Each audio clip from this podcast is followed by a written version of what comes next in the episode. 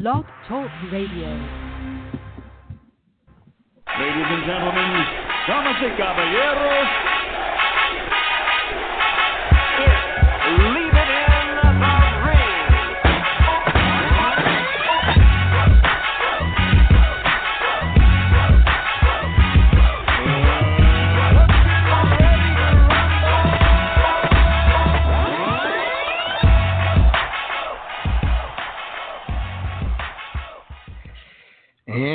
welcome back to another edition of Leaving Radio. I'm your host, Dave Duenez, with my co host, Amilcar, who's running a bit, a bit late here on Leaving the Ring. No worries.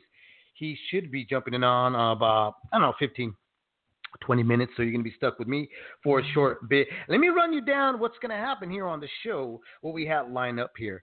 Um, we're going to go into uh, Paulie Malignaggi losing his job, being terminated to uh, from the Showtime commentator seat from uh, some uh, some comments he had made in an interview. Uh, we're gonna get into that of uh, what was the one of the reasons why. Well, well, I mean, the reasons why he was let go. And then we're gonna get into the 122 division, which this past Saturday on Showtime, we got to see some new fresh faces in division. Talk a little bit about how deep it is, and with those new fresh faces that have uh, stormed into the division, how much of a threat they are to it. Also, we're going to talk about that Showtime schedule and COVID 19. You know, COVID 19's out there still knocking everybody down and out. Um, how real is the Showtime schedule? I love it, but we obviously got to be optimistic about it. Can't forget about Roy Jones and Mike Tyson pay per view at a $50 markup. Uh, we'll get into a little bit of that. And then we're going to talk about the heavyweight division the eliminators, uh, some really good names, matchups that have been already announced and made. So definitely a lot of stuff to to talk about on leaving the ring. But what I'm gonna take a dive in is the is the announcement that we received. Um, I don't know, was it Friday or Saturday? I can't even remember. It was a great day, and um, Showtime after releasing a phenomenal schedule for boxing fans across the globe and showing that they were still in this game and that they had taken a back seat so that they can really formulate a schedule that was going to be solid. And if somebody was going to fall out of that schedule, as we saw with their first scheduled match on August 1st, Saturday night, with Stephen Fulton, who uh, was supposed to uh, get in there with Leo, they they had a an exceptional step in for them. Okay, so uh, Showtime has showed that they're a professional business, that they run like a business. You know, they're just not going to throw shit on the wall and you know hope that it sticks. So when I when I saw that they decided to cut ties with Paulie Malignaggi, and what Paulie Malignaggi had said in an interview was he had talked about the systematic racism that's been going around in the world. Um, and you know, he had basically said it was did it, it was non-existent. Let me see. Uh, I'm supposed to have D Style sit in uh, the seat for Amilcar while we wait for Amilcar. Let me see if D Style's on here with me. D Style, you there, brother? Yeah, right here, man. Hispanic causing panic on deck. How's it going? Good, brother. Good, good. So let me roll back to what I was talking about with uh, Paulie Malignaggi. And uh, so, do you remember the outfit that he was the, that outfit he was uh, doing the interview with uh, D Style uh, Paulie uh, when he made those comments? I'm trying to uh, was I F IEF TV or something like that, right? Wasn't it something? IFL, I know. Yeah. yeah, somewhere Yeah. out in the UK. Okay. Now, IFL I TV, didn't. yeah, he- yeah, I didn't hear the whole. I didn't hear the interview because they automatically put it down and they put it on on private. But you know, some journalists were able to to take some of the quotes and put them in an article so that we can read it. Now, he, he basically was saying that you know racism doesn't exist, that it's over exaggerated, um, it's a narrative that is false, and Showtime had turned around and asked uh, Paulie Malignaggi to to issue a statement apology.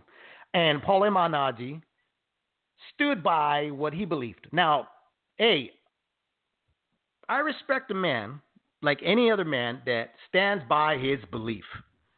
And Paulie stood by his belief. Now, I could respect that, but I also could say, is he a stupid man? Yes, he's a stupid man. Not because he stood by his belief, but the beliefs that he believed in are stupid. Now, his his loyalist fans out there that go, well, whatever he said, it wasn't to me. That's not grounds to be fired. That's pretty petty for Showtime to jump on him like that and say, you know what, I'm gonna we're gonna get rid of him just like that. And so this is what I gotta say about that. Eh, that you gotta look at this a little bit deeper, guys. All right, and you know, boxing fans, I know we're not labeled as the sharpest tools out of the shed when it comes to the sports world. the the we just don't hit the high marks. Okay, and that's what you got to look into is is this is that any corporation even probably even your own job. I mean, you could be a bagger for all I care. You could work as a landscaper for all I know. There's always something you sign on before you start work, like right, like a liability, right? These stuff. You go on a job and they yep. say, okay, you can start tomorrow, but I need you to sign this here, and you got to write down the, the, important things is your name, your social security, uh, um, and and you know if there's any accident, uh, you know who do we call, et cetera, et cetera, et cetera. Then they right. hand you a handbook, an employee handbook. Now this is this is a, a real company. This ain't no like off the street, around the corner, by bodego type of deal. You know, you're gonna you're gonna get a there's a company that's giving you a handbook, and in that handbook there's there's uh, uh, policies and procedures that you're gonna follow through. And in most, nah, should I say most or should I just say all? D-style? All yep, yep have these policies and procedures. And in all those policies and procedures, there is a, uh, a, a moral and ethic standard that you should follow. Now, that means if you break out of that moral ethic standard, that that company is okay in terminating you.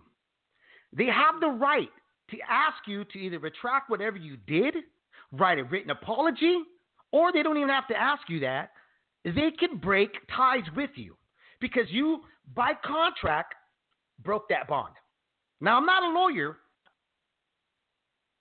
but I'm telling you what I know I've signed, being that I've yeah. been with the union and I own my own business now, and et cetera, et cetera. Okay. Now, I'm not saying that Showtime saw this one time deal. What I'm saying is that Showtime has been following Paulie Malignaggi as uh, the rest of us. But some of us with open ears, where others, where others love to hear Paulie talk super fast, so fast with so many words put in, you know, in a short sentence, and then we like to hashtag facts.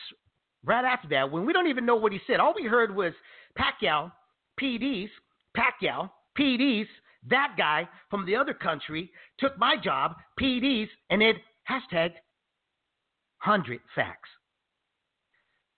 But then you kind of you kind of you know shuffle through all the bushes of the bullshit that he's saying, you'll realize that guy doesn't really know what he's talking about. And he likes to throw and spew a lot of misinformation.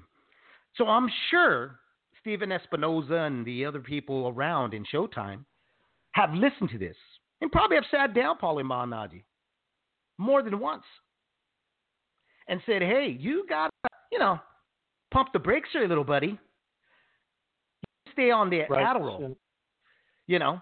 Now, some folks have hit hit me hit me up on Gmail and say, "Hey, man, you kind of you know, you've kind of gone hard on Paulie, and you've kind of gone hard on him in the past."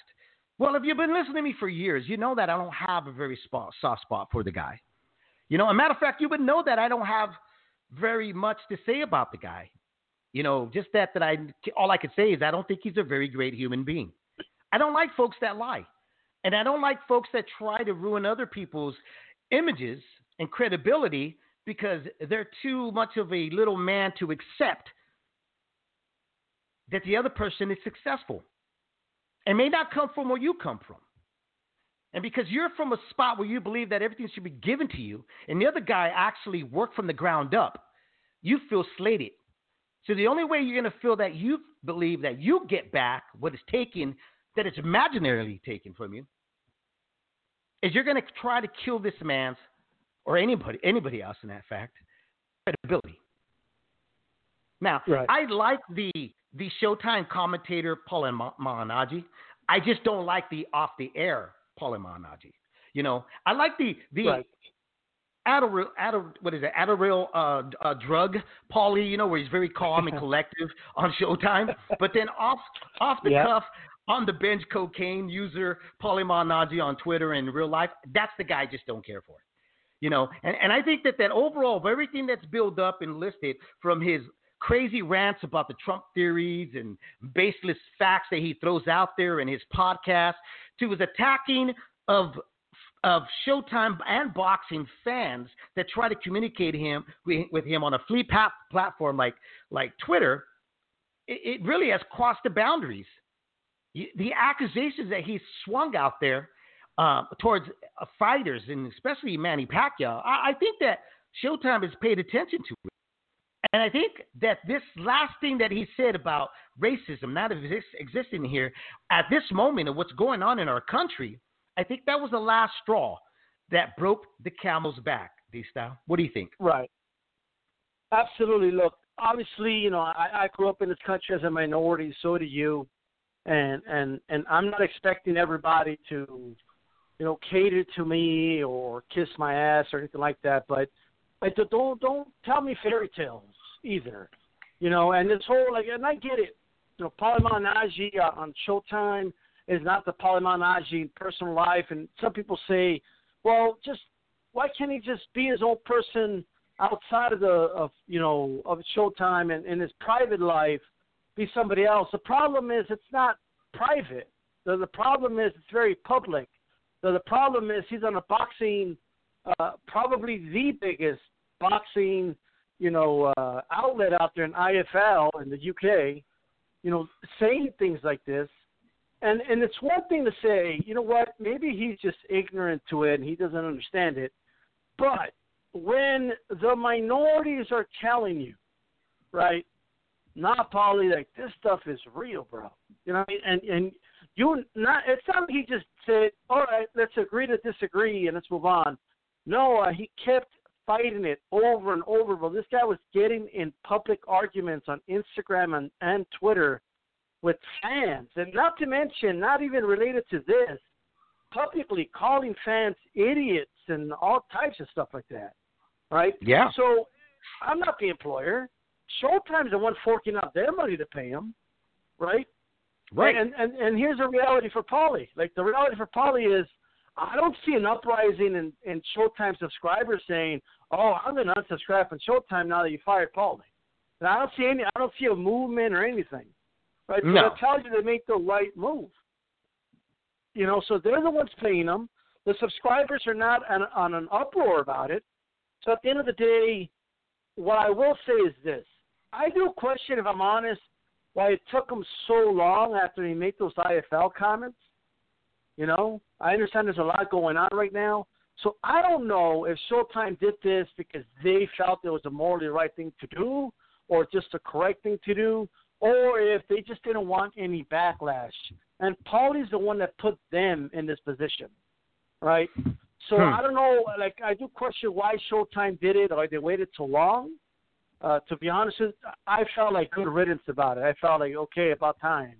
But they did wait quite some time. But but that's what can argue. That's credit to Showtime. They they gave this guy a lot of chances, and he kept blowing it.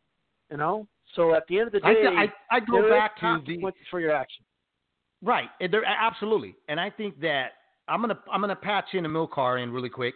Hold on. But you know, again, it goes back to the policies and procedures.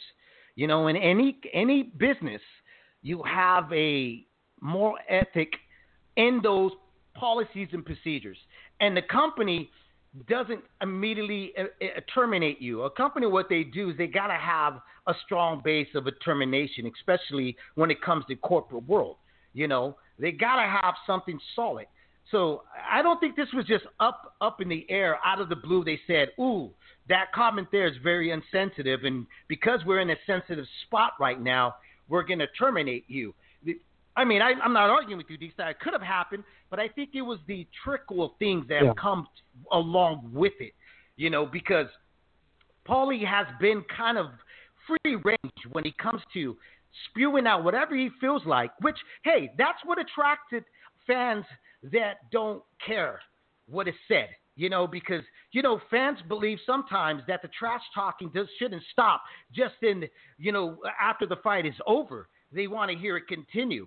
But you know, uh, Paulie, you know, had this show that just never seemed to know how to turn off. Like we really, personally, I don't think we've ever really got to know who the real Paulie Malignaggi was because it always seemed to me it was kind of a gimmick of who this guy wanted to be.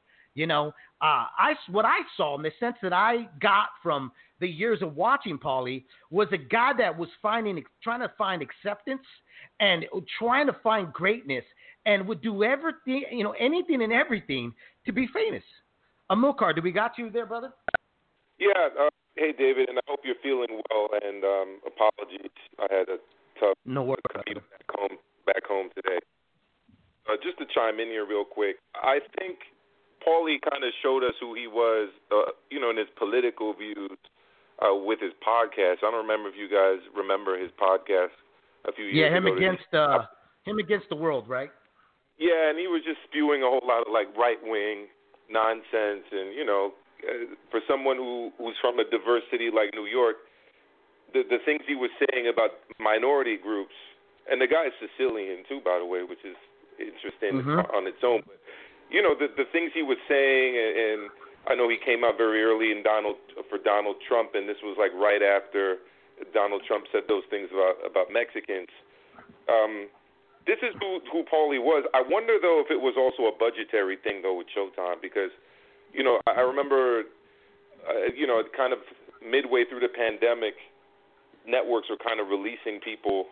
I remember Jason Whitlock being one, and there were a few others as well so I don't know if the, if it was a budgetary thing, but this was long overdue, as as, as D Style was saying. It's it's we don't really need a guy like this um, with that kind of a platform.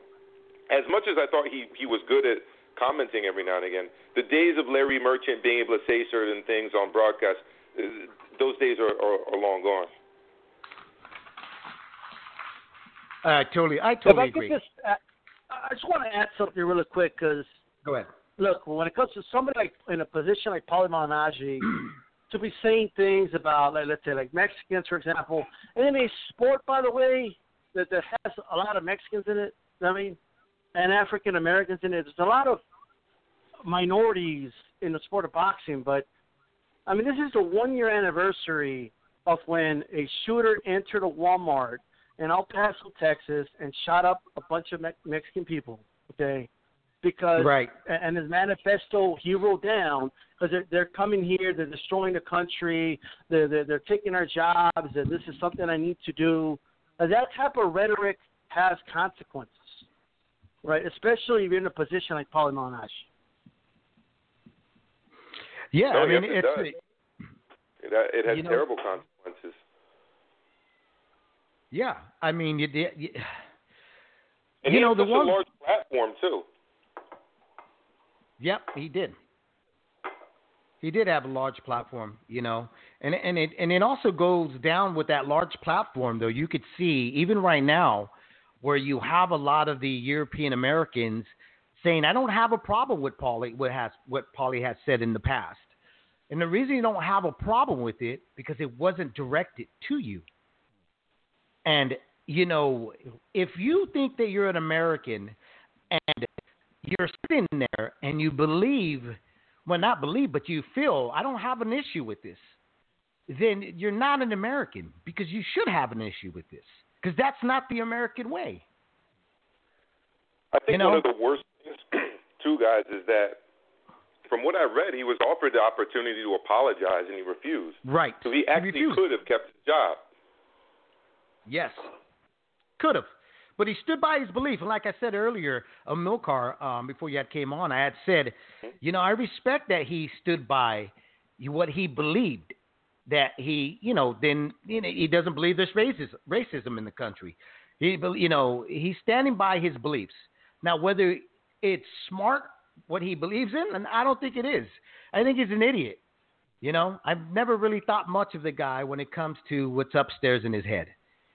Anyways, we got a lot of other yeah. stuff here to talk about. I wanted to put, you know, us to put our two cents in because we did receive a lot of stuff about people asking what our thoughts about Paulie Malignaggi. Did we agree with Showtime? Uh, I'll ask you right now, D Style. Do you agree with Showtime's move on ter- terminating uh, Paulie Malignaggi and replacing him with now later on, probably within a month or so, we'll probably find uh, Paulie Malignaggi doing on a coke bench, screaming out, "A Mexican stole my job" with Abner Mares taking over his mic. Uh, you know, I agree with the decision. You know what I mean? It's that's just my personal opinion. If they didn't fire him, I wasn't going to lose sleep over it or anything like that. Like you know, right? But it's not. I'm not against it. You know, it's it's. I feel like this is Showtime's decision. There is no uproar about this. There really isn't like, you know, if there was a big uproar about it, believe me, uh, they wouldn't have fired him. So I'm not. I'm not losing. I'm not losing sleep over it. I have no sympathy at all for Paulie Malignaggi. Well, that's because they're Mexican and they're stealing everybody's jobs, Vato. Of course, they're not losing any sleep, which is right. kind of surprising because if you're stealing everybody's jobs, that means you're not getting any rest. Amilcar. What about you, brother? Is it a, was it a good decision for Showtime to say, "Hey, uh, yeah, just uh, you know what, buddy, uh, we're not going to want to see you back next week in the office." I mean, to be honest, I was surprised he didn't get fired when he said he was going to shit in that guy's mouth before the uh, bare knuckle fighting yep. thing at press conference. I am sorry, I didn't even hear. I, you're breaking up bad. What happened? What did you say? So I said that I was surprised that he didn't get fired uh, after he said he'd take a shit in that guy's mouth before the the press conference or his bare knuckle fighting debut. Do you guys remember that? Oh, I remember that. I mean, how does a guy who's a broadcaster on a major network that works for a major corporation get away with saying shit like that? It's it he even spit the in the guy's so, face. Remember? Yeah, and he, he even... spit in the guy's face. I mean, he, mm-hmm. that's not the type of guy yeah. you want representing you. So, I I feel like he, he's done a lot of things over the years, and I do find him insightful at times during fights. But there are plenty of other people who I think could do his job just as good uh, or better. So. I, I don't disagree with it, and from a business perspective, D Style was alluding to this. Like, look, Mexican Americans are one of the biggest uh, demographics is it you know they're one of the biggest viewership audiences of, of boxing. You can't be uh, and other minorities, by the way. You can't be saying things like that and and expect that a, a corporation that needs to sell subscriptions is going to keep you hired. I mean, just really quick. I mean, look, look, look at the pay-per-views. You got Tank versus Leo. You got the Charlo twins. Okay, coming on pay-per-view soon, right? Dude, there ain't no way you know, you're to be saying the things he said about, you know, George Floyd and Arbery. You know what I mean? And expect African Americans to support Showtime. You still have this dude there, right? You can't expect Mexicans, you know, to be supporting, you know, you know, there has to be a negative impact if you keep Paulie Malignaggi in there. And so I do believe that business had a lot to do with this decision at the end of the day. But you know, I, like I said, I support the decision. There we go. You have three of us here that say we support that decision. You know, uh, I'll say, you know, I, will go. I, I, I'll go back again. I like the Paulie Malignaggi in the Showtime box commentator seat. I thought he did a good job. I'm not going to lie. I agree with a lot of folks when they say he knows how to call a fight. That's when he's on his low. But when the guy gets on his high and he's out of that box, he's not a likable person. He just he's not. Anyways, if you guys want to call in, can you can three four seven two one uh, two one five seven five nine eight. Let us know if you agree. I'll take our first caller before we move on to our uh, next topic here, which is going to be about the 122 division, which I'm excited about. Let's patch in really quick. Area call area code uh, 510. You're on live right now on Leaving the Ring. What's on your mind, brother? Hey, what's up, Dave? What's up, Amilcar? What's up, D Styles Fernando? How you doing? Fernando, ¿qué pasó? What do you think, hey, Fernando? Man. Was it a good good idea of uh, Paulie Manji, Malignaggi, bro? Or are you gonna miss? Are you gonna miss homeboy? Well, to be honest, dude, I mean, like it kind of I'm kind of in the same boat with you, man. He was fine as a as a commentator. You know, I, I never. uh I try. You know, I work. I work in construction, so I work with like kind of racist people. You know, some people are racist, and I have to work with them. And it doesn't. Yeah, it doesn't really. You know, it doesn't bother me. They don't mess with me. We're cool. You know, like whatever. I mean, we're not cool, but just you know, keep keep that to yourself, and we'll be fine. Right. Man. We'll go to work together. You know, same thing like when I'm watching a uh, fight. I don't really need to necessarily dig into the commentator's political beliefs, as long as he's not like you know being aggressive like uh, Paulie was this weekend with it. You know, um, I do feel like uh, I hate to say it, man. I know I know you're a big fan of his. I, I'm sort of a big fan of his too, of, of Abner's, but uh, I'm not really thrilled with him being the new uh, color analyst. I, don't think he's very good, and uh, I'm not a fan. I'm not a fan. There, listen, listen, folks. Listen, folks. There is an inner racism between Mexicanos and Chicanos. It's been we've been at war for many, many years. Uh, no, you know what, uh, uh, uh, Fernando? Um, no, I agree with you. Look, I like Abner Mares. I think he needs to uh, kind of settle into the seat, and then we're going to see where he's at. I think this past Saturday we we heard a nervous because it, you know to be honest, we whatever whatever you think of Paulie Malignaggi, that is a big shoe to fill up. You know, because Paulie did it naturally. You could really see that was his zone. The only problem with Paulie is that he didn't understand that, bro, this was your calling. Like you didn't have a big punch.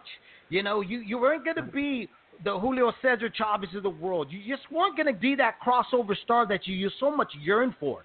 You know, you were gonna probably be known as a very good color analysis, and that's about it.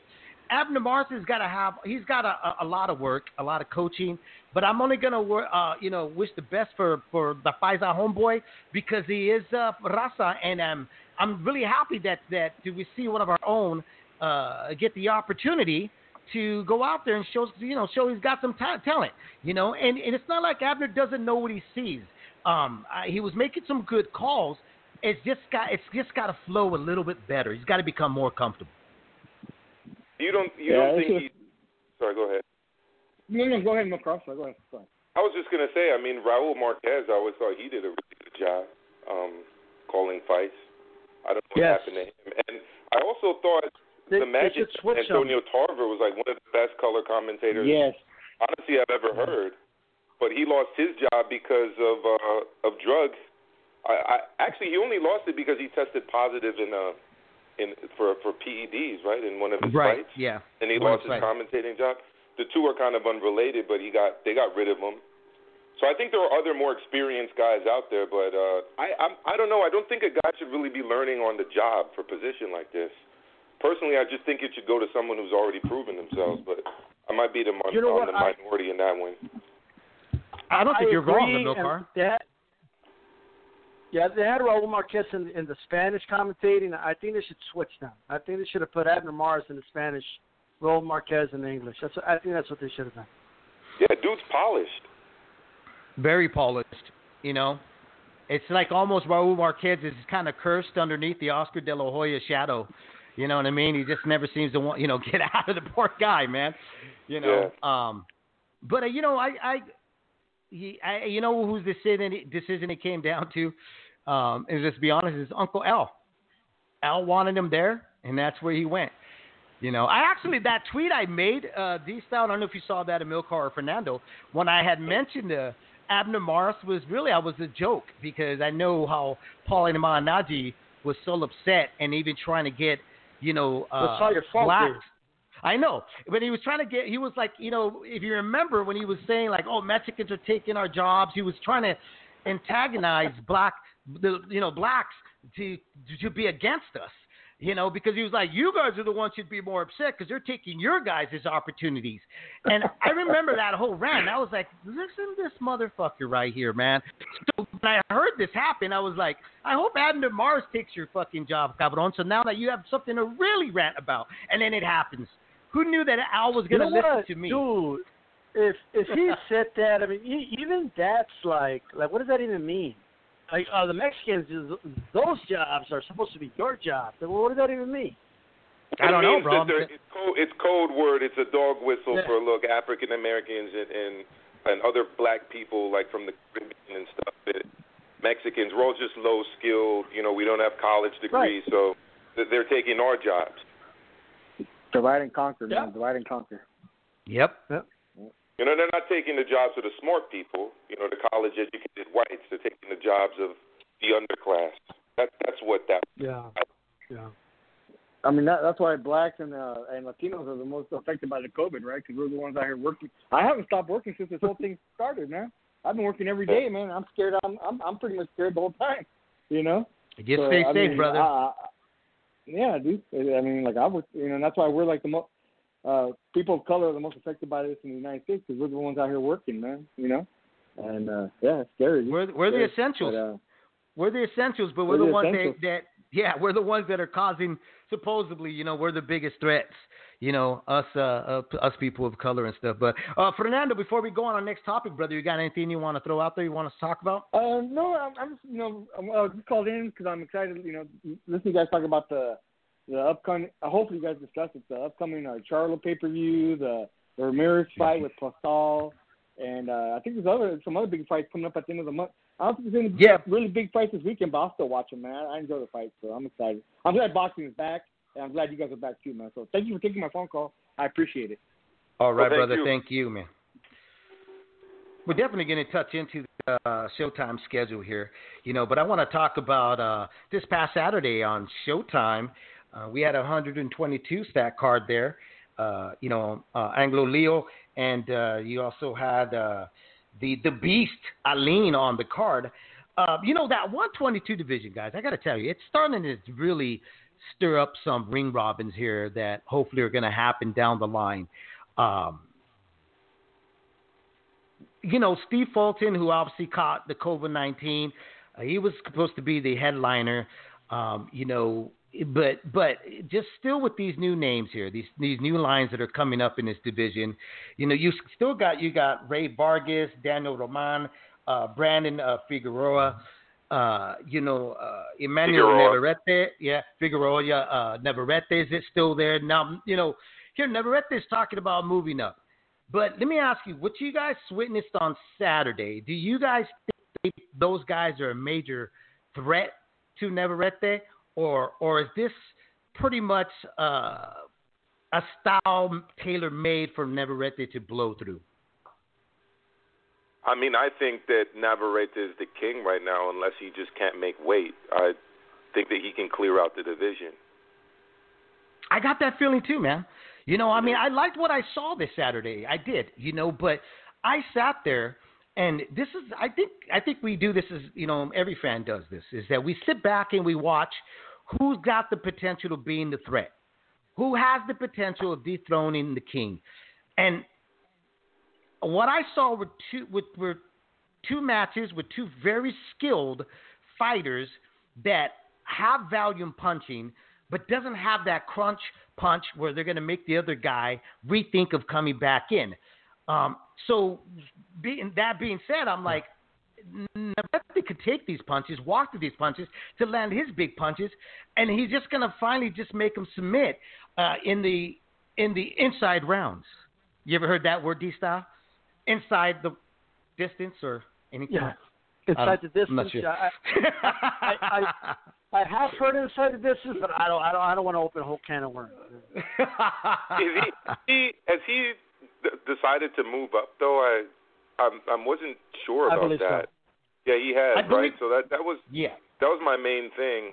I mean, luckily for the the I next mean- up and coming group, uh, he's he's kind of out of there. But um, but yeah, You know, I gotta be honest though. I mean, I if he can't make it, he can't make it. You know, I'd rather a guy move up than like not make the scale like an area or something, and you know, and, and it. Like you know, don't, don't fake it till you make it. But if he needs to move up, he needs to move up. But if he could still make that weight, dude, I really wanted to see that Rey Vargas fight. Yeah, Because we could think he'll win that fight, but but I mean, you don't know until they step in the ring and fight. You know what I mean? yeah. and Right. you know until they leave it in the ring, you know, pun intended. And um, I, I I think you know Stephen Fulton. I would love to have seen him fight him. You know, I mean, there's some fights to be made here. I, I you know, um, Aleem, you know, the Beast. I mean, why not? I, it, I just feel like Navarrete is he did not leave fighting the best in his division. It's the way I'm feeling about it right now. Yeah, he left a lot of If it unanswered questions. Yeah, he did. Right. So I guess that leaves the question. I'm going to ask you. Uh, And and, uh, and if I may, but, what, go ahead. if I could just add real quick, I mean, what happened to the days, dude, when when I was growing up, if if there was two Mexicans, bro, in the same division, like it was on. You know, it was Yeah, like, it was- like, it was they, destiny. They room for exactly. They, they room for two Mexicans here on the top. That, that's what Barrera, Morales, the media in Mexico blew that fight up. And that's why they got so heated because they kept hearing, "Is he better? Is he better?" Uh, the fact that Rey Vargas and Navarrete never fought is never going to sit well with me. You know, um, I just think No. that's a fight that should have happened, and uh, it didn't. So, uh, but hopefully I'm wrong. Maybe they'll surprise me, but it doesn't look like it's going to happen. It, it certainly doesn't look like it's going to happen. I mean, I, I'm not even putting hopes onto it because they're already talking about Jesse Magdaleno. Um, they're already saying they're struggling with that weight. So it, it really looks like he's going to exit out of there. Now, if he does exit out there, where we that the arrow seems to point that way, uh, Amilcar at 122, even though uh, Vargas is still in that division, do the uh, do you see any potential other guys that are going to replace Navarrete? Is the do, do we see another king among that land of Well, there's, 122? there's, the uh, Akhmadaliev, uh, uh, Murodjon, who Akhmadaliev, who's the unified WBA IBF, right? So that's definitely a fight I'd like to see as a unification fight with uh, with Rey Vargas, and um, you know I think next on line after those two is kind of Brandon Figueroa. Maybe Louis, maybe you could throw Luis Nery and Daniel Roman into the mix. I mean, it's a very stacked division, and there's It a is. couple guys out in the UK and and, and that are coming up as well. I, I honestly, we spoke about this last time I was I was on air with you, David. I personally think that Dogboe is like too small for this division. Right. Well, it, it was evident. really- It was evident on Yeah. his ESPN uh, fight. It was so evident. I mean, it was like, yeah, he doesn't belong here. But let me ask you guys. Let me ask you like this. Okay. Is there a is there a definite it factor guy in this division though, or is this division still up for grabs? I It's up think for that in these lower weight classes, like the guys that shine through guys that unify titles. Personally, Mm. which which is why like D style, I really feel it was a missed opportunity for for Navarrete to miss kind of that unification fight to kind of take him to the next level. Well, you know, going uh, if we look down a, a, division below the 122s, which is the 118, you do have a, a monster uh, anyway that is now we're hearing the rumors that he may leave the 118 division. If he hops to the 122, how much of a big of explosion do you guys think he's going to create? I, I I would love to see it happen, but I'm not. It, to me, it, it almost is flirting with could he have the power to hang with these bigger guys at 122 do, that do have talent that bring uh, not just one type of certain style that he's going to face. There's a lot of styles that this guy could, excuse me, that could face, uh, that he could face to really test whether or not he could be a conqueror at at, at this no man land he's never been tested. I would like You to know- see him move up after unifying and and kind of being an undisputed champion personally, because he's moved up through these divisions without unifying titles. So I know he's got the WBA and the IBF, but Nonito's fighting uh, Oubaali, and I would like to see him fight the winner of that fight personally. What about you, D Style? Look, Oubaali beat up his brother, so if he doesn't want to fight Oubaali, I mean, he's got to avenge his brother's loss. You know what I mean? So, Yeah. I, I think in a way, I mean, if you guys, I don't know if you guys remember, uh, you know, Oubaali beat his brother for the WBC, Yeah, I you remember. know, or he he defended it. He defended the belt. But anyway, Inoue said no to the WBC. He said, "No, I don't want that diamond belt." He like waved it off. He told him, "No, I don't want that." I got that ass. No, I'm gonna beat that dude for that belt. So that's what I thought. You know what I mean? So I would like to him to fight Oubaali, but but man, ain't no guarantee Oubaali gets to Donaire. Because Donaire at 118 has the power to knock anybody out. He, he almost had Inoue out of there, um, or at least he had him in some trouble. Inoue kept his composure pretty well, actually. But then with Inoue, he's actually he's not just like a a brute, or he just has a big punch. You know, the guy can box in there. You know, but I just think I would like to see him naturally fill into 122 pounds, right? And, and speaking of 122, you know, guys from 118 to 122, I mean, where does Nery fall? Because if Nery's Mm. still trying to fight at 118 after missing weight like three times, I mean, how many times you have to lose miss weight, you know, till you figure out that it, that's not your division anymore. Uh, you know, so Nery Inoue at 122 are two guys to really look out, out for uh, if they eventually do move up. Uh, but to me, the king of the division, there is no king. Even though Rey Vargas, Ray King, he's probably the best in the division, in my opinion, right now. It's still he has to prove it though. I, I need to see him fight a lot of these guys. You Yeah, know, but I'd like to see him take on Angelo Ahmed Leo, I, I like it too. Yeah, yeah, him too. Well, there you have it, 122. There's still a lot there to be answered between all the little warriors at 102 uh, 22 uh, division. Even if Inoue jumps up there, um, you know, it's still he's got unfinished business. I, I, I agree with you, Milcar. He needs to do so. He needs to leave a mark before leaving the 118. And uh, Navarrete, it'd be it'd be great if he decided to go against uh, Rey Vargas so that we could get these, those answered. Uh, who is the best Mexican fighter there at 122? Uh, let's move on, man. You know, we got the biggest fight of the year, even though it's been a really shitty year for us here on two, two, uh, 220. Um, Mike Tyson versus Roy Jones Jr. I know Amilcar was doing backflips when that happened. You know, I know that's why he decided to go to the beach today to celebrate, have some uh, uh, mai tais there, and uh, kick his feet in the sand there. Uh, I'll go with the Milcar, man. What, what are your thoughts about that happening, kicking off there, brother? Uh, I mean, did you guys see Roy against Enzo Maccarinelli? Oh, yes, I did. Yes, yes, I did. I mean- man. I should, I think when he wiped, uh, when he knocked him, he knocked me out too. I don't remember. It was really, really bad. So I mean, and when I watch training videos of Roy now, it's just like he's even pot shotting the heavy bag and the double end bag. He's not. I I just don't see him really being active or or quick or fast or. I mean, his attributes kind of dissipated in his late 30s, and now he's in his early 50s. And then Tyson, I mean, was quitting in all of his his last fights. I when I think of this fight, I mean, I'm I'm not going to say I'm not going to watch it. I, I obviously am.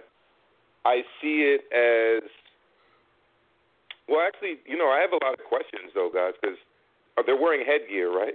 I heard they're No. wearing headgear.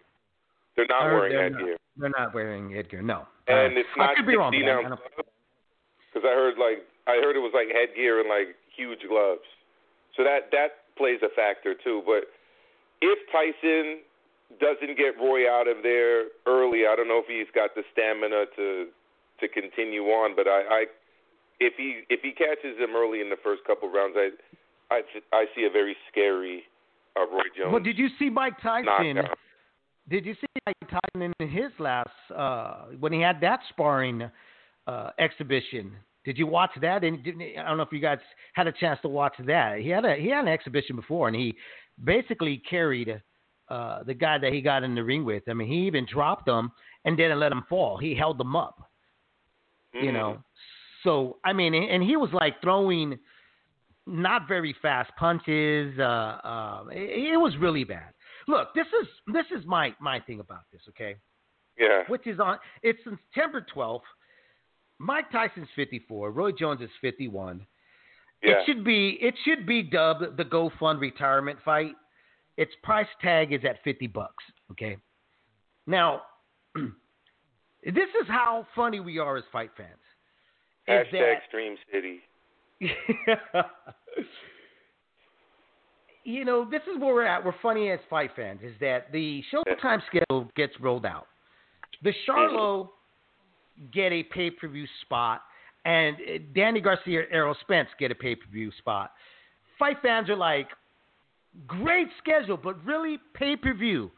Oh my God, that lasts us for a day. The next following morning, Mike Tyson, Roy Jones gets announced pay per view. That I will pay for. That is awesome. I love that. That just takes me back to the 90s. Like, are you guys kidding me? Then on Friday, on the zone on the on, on the Golden Boy card, a female gets knocked out cold Seven because seconds. Seven seconds, right? You know, uh, shouldn't have belonged, shouldn't have been there. And you have these same fans that are screaming, "Oh my God, this should have never happened!" But yet you're celebrating two guys that have no business being back in the ring, especially one of them who's been knocked out not just once cold, but several times cold that could that could honestly just one more punch by one of the most devastating KO guys that has ever that the world's ever produced. If if if Mike has a flashback of of anything and decides just to whip a mean left left uppercut to Roy Jones, that could cost the life of Roy Jones Jr. And I yeah, don't I mean Roy want- Jones. Sorry, go ahead, Dave. No, go ahead. Go ahead. What you're going to say? I was just gonna say he better hope that the Mike Tyson that fought Kevin McBride shows up. I mean that's pretty much his only shot. I mean Roy, Roy's knockouts were all scary as fuck too. I mean they were scary knockouts, man. Yep.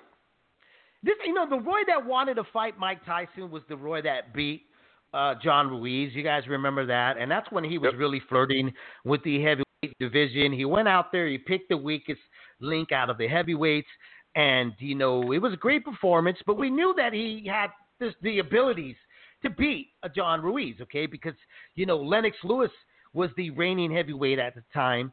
And he was Mhm. no way, no how going to get in there, but he was already always flirting with, I want to fight Mike Tyson. Now, this is a way long overdue of it happening here.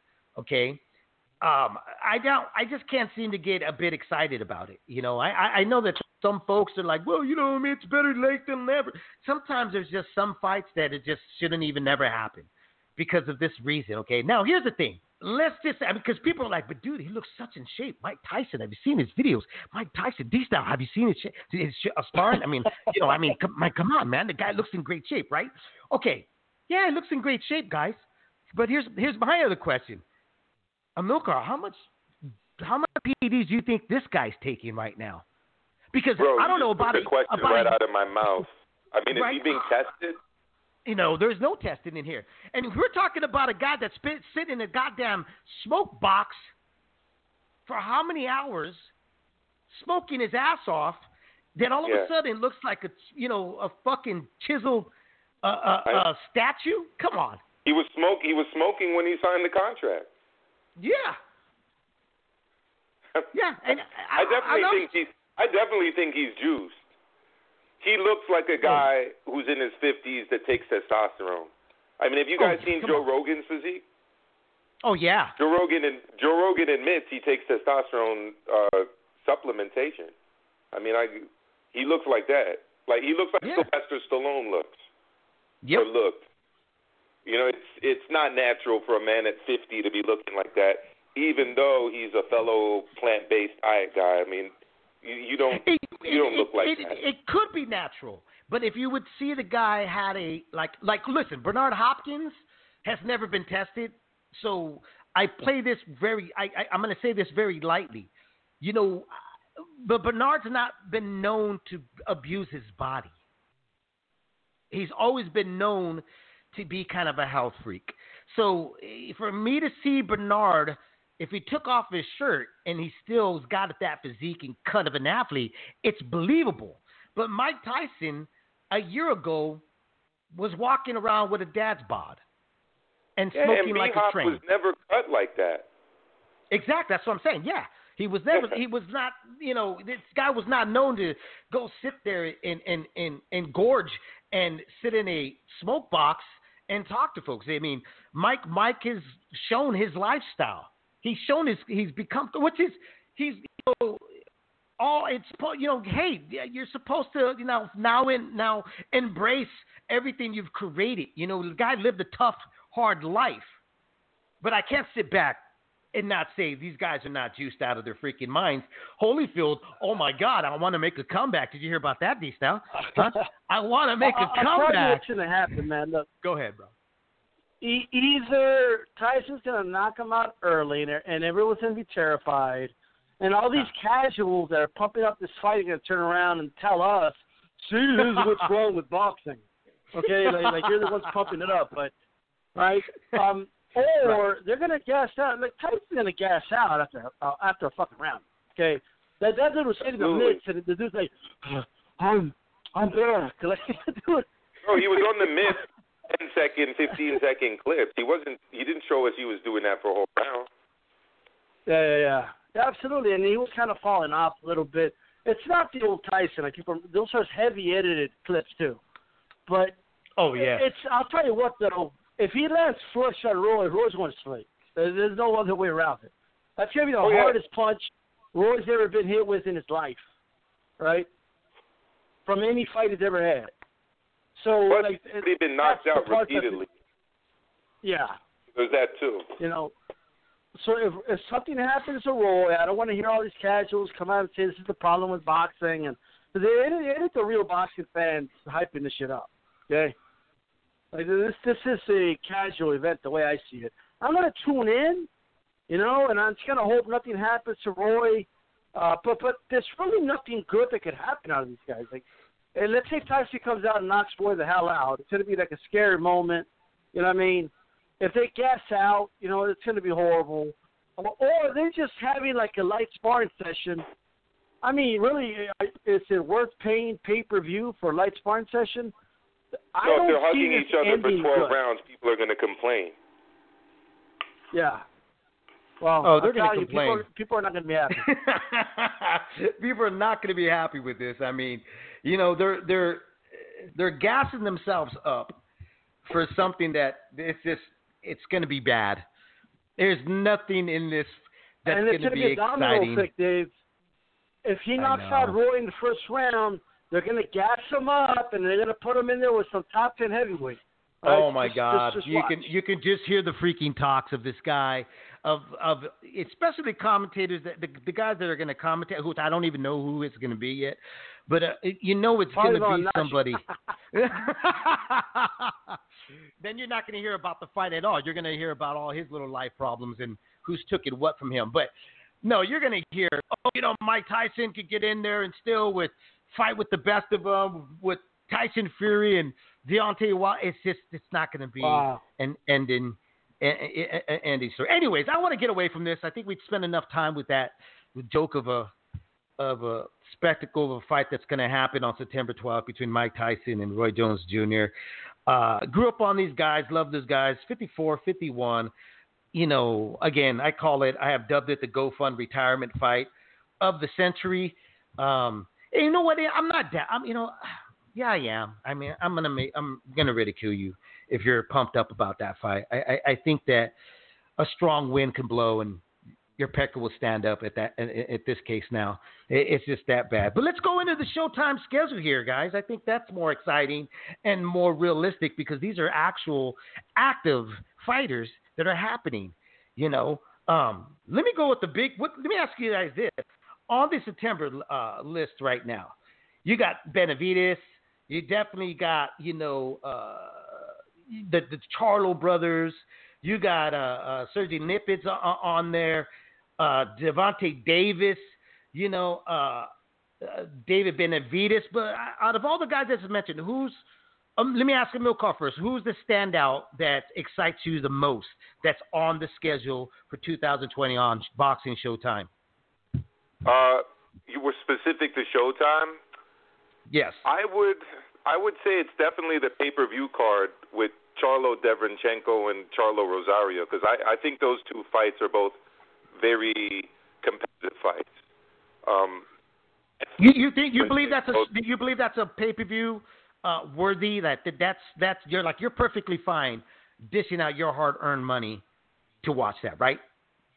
Uh, I'm not uh, perfectly fine dishing out my money for it, and in an era where we're used to paying for ESPN Plus and the Zone, it, it's tough to think about forking over money for that. But I mean, it's a much better fight than Davis Santa Cruz, which is also on pay per view, and which I don't think is pay per view worthy at all. Right. Um, let me ask you, D. Let me ask. I'm going to get right back to you, uh, Milcar, but I'm going to ask yeah. D Style. What about you, D Style? Are is that pay per view worthy? Are you happy that you? I mean, are you okay with paying with paying a pay per view price for the Charlo fight? I mean, look, the only issue I have with these questions, as far as when when anyone is asked, do you think this pay per view worthy? Is that of Mhm. course anybody would rather it be on free Showtime. You know what I mean? Like, so Right. if you ask, like, would I rather that? You know what I mean? Of course.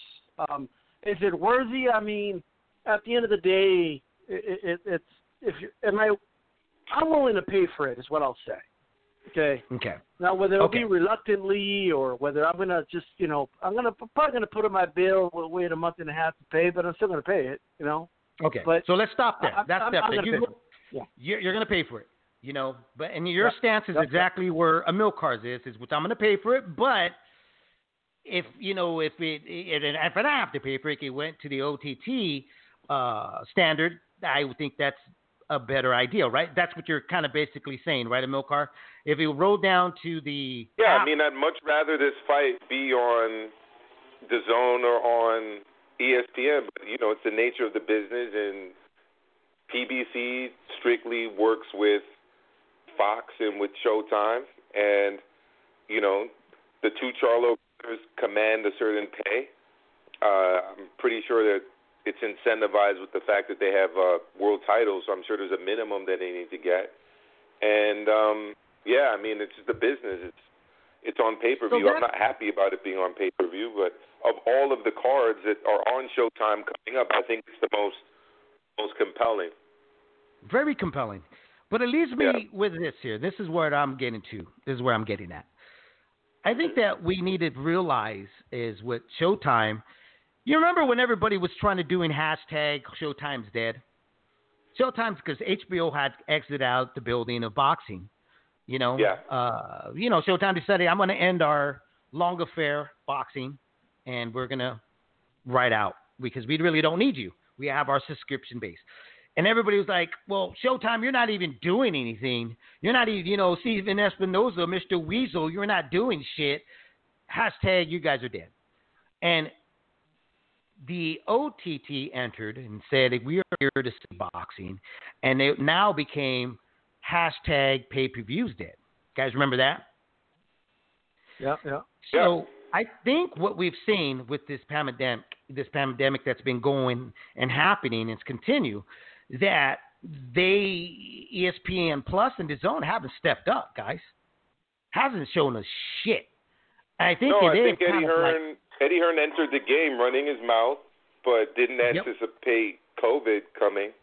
And no, I don't. Well, you know, any, I don't think anybody did. I don't think anybody. no, I, he had no way of, of, of, No. of foreshadowing what what ended up happening. And you know, the zone I think is struggling. I, I'm going to admit it. I stopped paying my my the zone. I mean, why would I? Everybody did. Yeah, everybody. I mean, E- eh, Exactly. You know, the thing with the zone is they had no plan the way our president had no plan for this thing here. You know, and the sad part about it is that the OTT system is being swallowed and falling apart pretty pretty fast. You know, because even with the top rank cards, which top rank were the first guys to step up to the plate and say, "I'm going to put boxing back, boxing back on on the platform." It didn't even go to our ESPN um, Plus. You know, like I'm, well, I'm paying. You know, we, uh, people are still paying for ESPN, ESPN Plus, but there is no boxing there. It's going strictly to your ESPN. So no, and the these apps- boxing that's there is pretty low, low boxing. Exactly. You know, so I think what Showtime is showing us, like, look, guys, see, you're gonna have to get used to the pay per view thing. It's not gonna go away because it's not that easy to make it just kind of uh, disappear. We got to figure something out. I also believe need it's to because. too. Go ahead, tie it in, brother. Well, well, here, here, here's the issue. So, you know, it's us fans want to pay the least amount of money, okay, for, Mhm. for boxing, and we want all the Yes. best fights, right? Which is reasonable, of course. You do.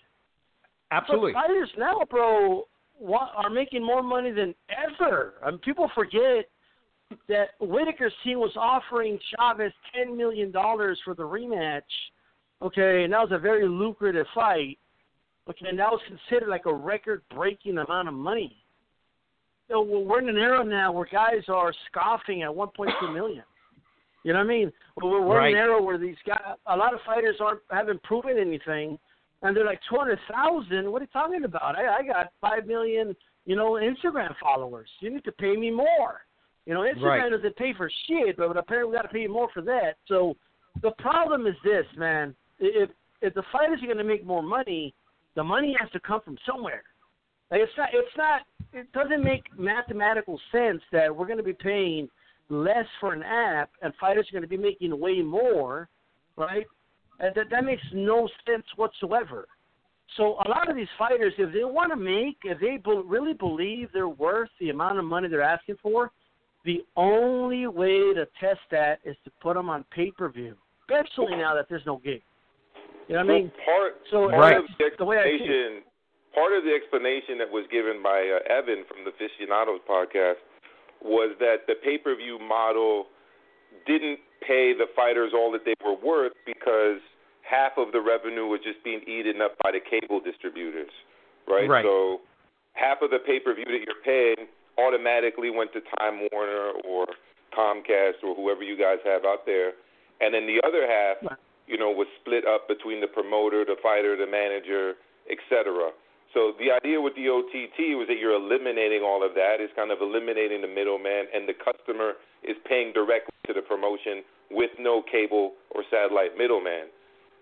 The problem is, is that COVID hit and no one could fight, and most of us canceled our subscriptions.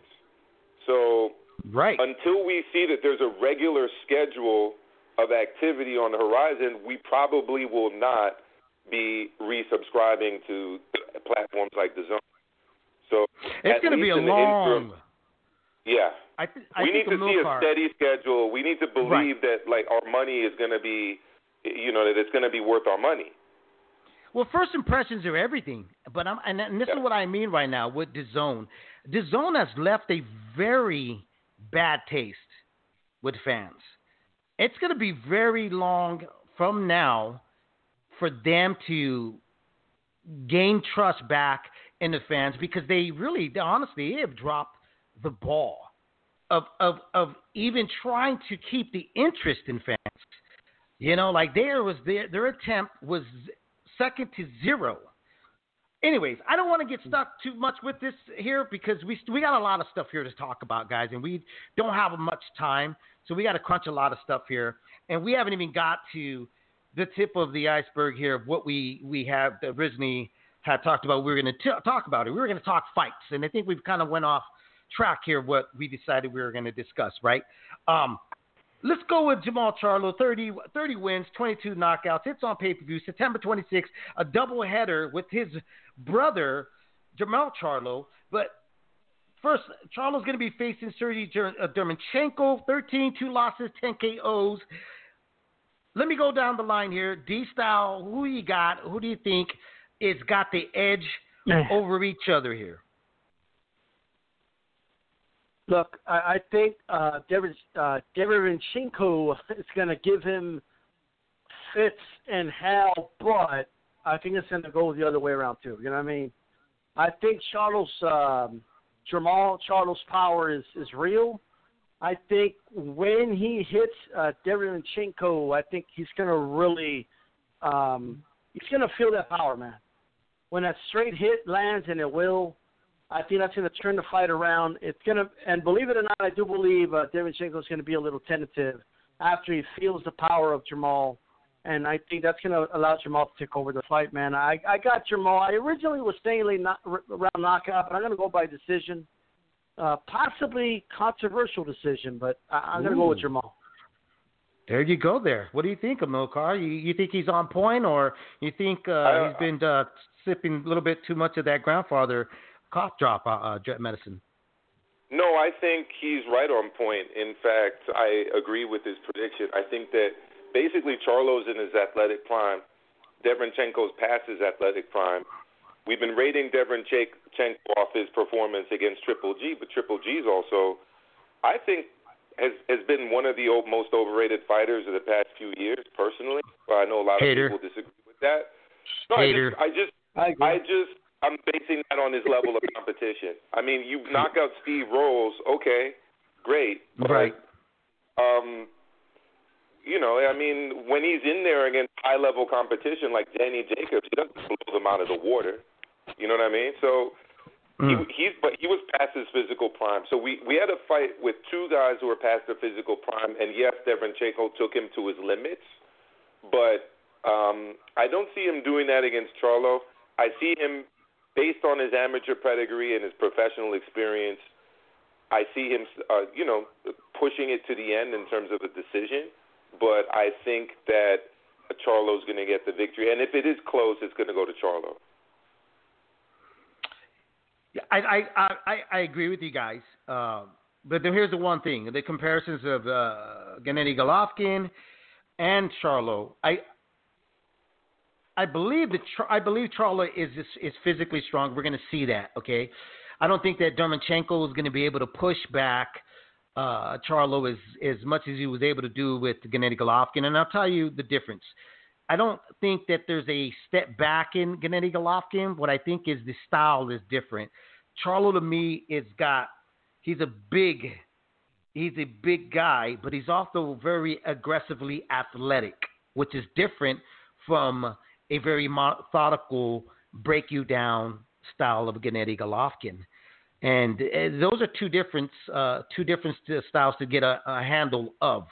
So I think it's going to be an ugly fight. I also believe that this is a pull, probably the best Charlo that we're going to see. Um, it's either going to be one of those where you're going to see a lot of fans saying that Derevyanchenko exposed them, or it's going to be one of those where you're going to see the best of this guy pulling from the back of his ass or whatever he can to try to get a very game fighter that's going to be in your chest on that night. I, I love this fight, man. I think i am excited about it, and it is definitely a fight that's that everybody was asking for for this young warrior to step uh, step up and face, you know, in opposition. So that is a great great matchup. Now on the same night, you know, uh, Jermell Charlo is going to be facing uh, Jeison Rosario. Now, Jermell Charlo is a 31 31, uh, 33 uh, wins, one uh, one loss, and 17 KOs. And he's facing Banana with 20 wins, one loss, one draw, 14 KOs. Now, you know, Banana came bursting into the scenes by knocking out J Rock. You know, just giving him a, a just a hellacious beatdown. How well do you think he's going to handle him there, uh, Milcar? I uh, of the two Charlos, I'm more impressed with, uh, you know. Um, with the middleweight uh, than I am with the light middleweight. I think that uh, we're going to see Rosario kind of push him to his limits, and I don't want to say he's going to stop him, but I think he's going to win this fight. I'm not. I'm not as impressed by this Charlo, and, and Jermall and uh, and his brother make, mixed up when I'm referring to them, but yeah, I, I see I see Charlo getting tested.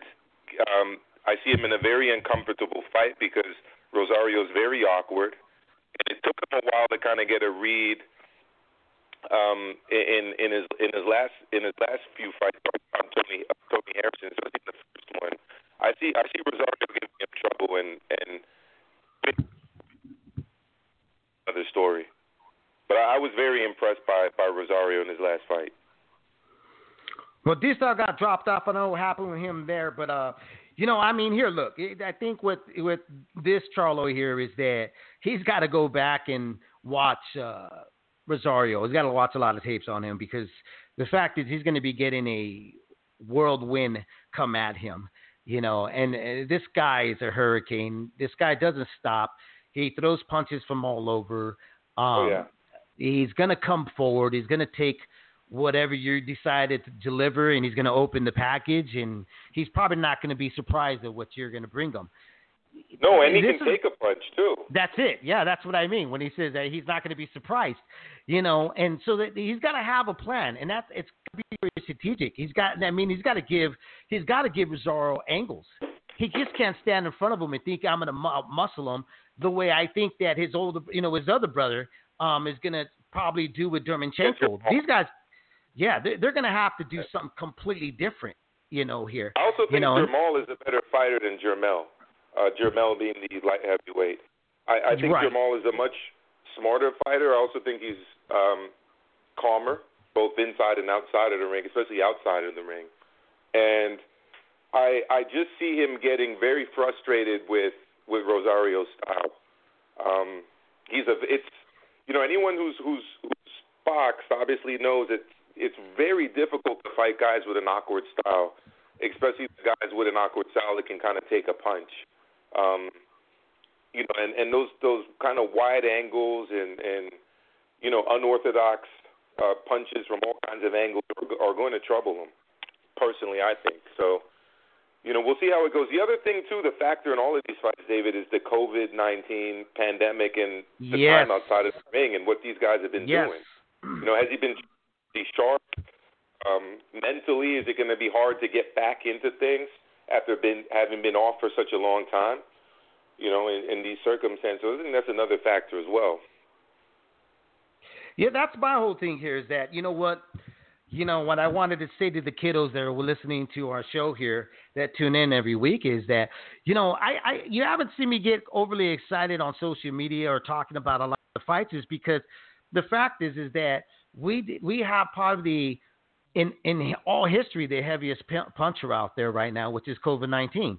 They've been taking out a lot of these fighters, and you know Showtime, um, Tim Smith just having a recent interview with Kurt on the Boxing Esquire um, that I just posted on Leaving Ring mentioned it that they've been waiting and, and, and watching everything, but at the same time when they're when they were rolling out these plans of fights that they're going to have, they also had they've had a very solid backup plan, you know. So they're very much aware that these fights that they laid out for us, they were very exciting.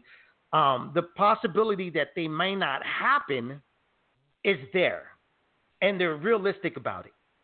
You know. Yeah, so, that's going to take a mental toll on you as well. Like the fact that you're training for something that might get canceled. You know, we're really both looking forward to the Joe Joyce Daniel Dubois fight. You know, it was scheduled oh, yes. and it was postponed and it was canceled, and then they had to fight these interim fights. And they're saying it might happen later on this year, but then they're also saying it might not happen. So I think that's got to play its toll on fighters as well. Absolutely, man. Absolutely. Let me see. Let me got. I think we got D Style back on here cool. really quick. Uh, D Style, you there, brother? Yeah, I I don't. I think I hit a dead spot or something. But it is what it is. Oh no, no worries, man. So just really quick, let me get your quick prediction here on the other Charlo brother facing the Banana. What do you think, man? What's your pick? Banana, Jeison Rosario. You know, um, I think we're gonna find out, man. If if he just had a great performance, you know, sometimes guys just have that one night where everything goes perfect for them, like he did with the Julian Williams. You know, uh, was that J Rock thing? Just you know, is it gonna be his one crowning moment that we're gonna talk about in the future, or is, is he for real? You know what I mean? And I think this is the fight where we're gonna see. And what I will say is, as far as Jermell Charlo it took me. I, I like saying that because it took me years to like tell the difference between the two. But uh, if I swear to God, but if, I just call them the, the Migo 20, twins. That's what I call them. The, the, the Tony Harrison fights showed me a lot about even in like as far as you know Jermell and his character in that ring, man. Like he, he's gonna mm. grind it out if he has to. Okay, but I also see that if you press him enough, you know, you can you get to them, and I think that that I I, I feel, and I might be a minority in this. I, I don't I didn't hear what you guys said, but I think Audio can can pull it off. I think I, he might think, win a, a close decision. No, I, I said the same thing, D Style, when yep. you were off air. That the, st- yeah. that the style okay. might trouble him. Yeah. Yeah, I think yeah, we're I think all, it's going to be a little. Too, too, yeah. No, I, I I agree with you. I think we're all on the same page in that. You know, um, I'm going to move on. I, we got there's two more fights on that schedule I want to talk about. I think that is worthy to speak about. Just like, but like we had mentioned a little earlier, hopefully the COVID-19 doesn't decide to say, man, it ain't gonna happen. Let me stop it there. But you know, uh, as well on pay-per-view, October 14th, we're gonna have Gervonta Davis stepping in with uh, Leo Santa Cruz, Amilcar excited, or you like the rest of the fans out there that are saying like, really, Leo Santa Cruz? That's uh, that guy no more. Man, man, man, man, man, man, man, man, man, man, man, man. What do you think, bro?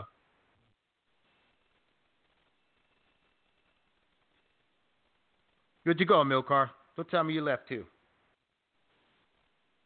Oh, sorry, I was I had accidentally. I'm kind of in that group, David, but I will explain my opinion. Um, Go ahead. Santa Cruz is kind of a volume puncher that's moved up in weight. I, I don't really think he's got the power to trouble Davis. I think if anything's going to trouble Davis, it's going to be if he has a bad training camp and he comes in overweight. Um, which I mean, done I mean. Gamboa, uh, Gamboa doesn't really didn't really have power to trouble Davis, and he troubled him. You mean, um, yeah, yeah, yeah, uh, yeah, Gamboa. Yeah, Um, yeah Yuriorkis Gamboa didn't, but- But, but, Davis, I don't really think he was in that great shape for that fight, and I, I honestly think that Gamboa has more power than Santa Cruz does. Personally, I've always seen I've always seen Santa Cruz as kind of a volume puncher that Right, kind of I- I outworks his that, way to victories. Um, and, and you know,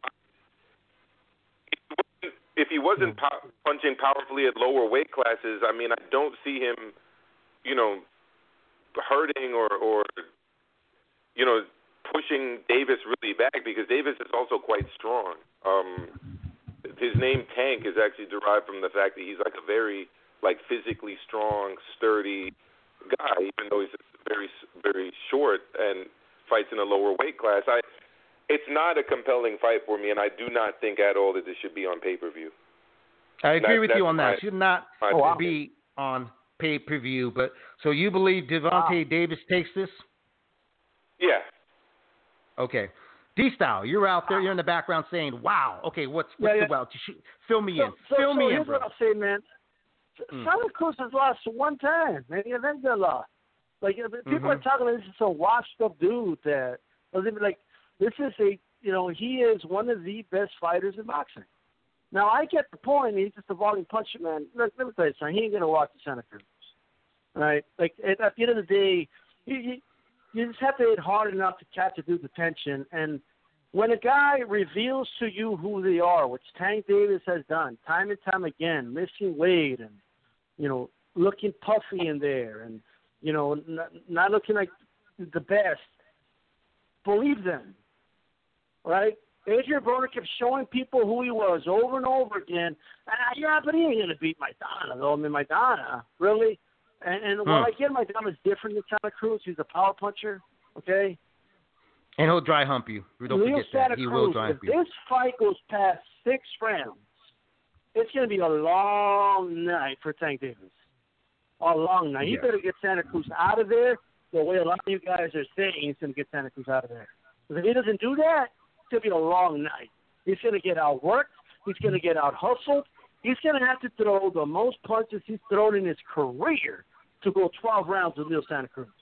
And that I could promise you guys that. Santa Cruz is going to be on. He's going to fight him on the inside. He's going to stuff let his ask punches. something. He's going to have his guard up.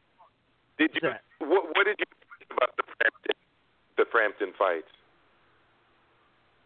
Say that again, I'm Amilcar. sorry, You're breaking up really bad. You're breaking up really asking. bad. I was asking. If felt what, what, what opinion of the Carl Frampton fights, uh, the Santa Cruz fights with Carl Frampton. Mm-hmm. Hello. Yeah, I, I, you're, I think you asked me what, what, what I think about the fights with Carl Frampton. Yeah. Well, I thought they were good fights. You know what I mean? I, I thought they were good fights. I, I, I thought they won the rematch. I mean, I thought it was Yeah, I close. thought he won. I thought he won the rematch as well. Um, I, I just feel that that there. I, I think that there's a strong chance that he gets he gets. I'm not saying that that Tank Davis is going to blow through him. I actually don't see the, the, the fight going that way. Um, I just think that he's going to be too strong for him, and that it's really just not going. It, it's going to be a bigger guy against a smaller guy, and as as hard as he's going to be fighting, he's just going to get pushed around, and and I don't, and I mean, I, I, just how I see it right now, I could I could totally be wrong. And again, if Tank Davis has a Yeah. bad training camp, I mean, this all goes out the window, obviously. Let me let me jump in. Let me tell you guys yeah. what I think here, really quick. Okay, I think that you know I think both of you guys have very very valid points, and I think that they you got to bring those all up um and put them on the table. when you look at this fight here. My problem with Gervonta Davis is you got a guy that's just athletically gifted.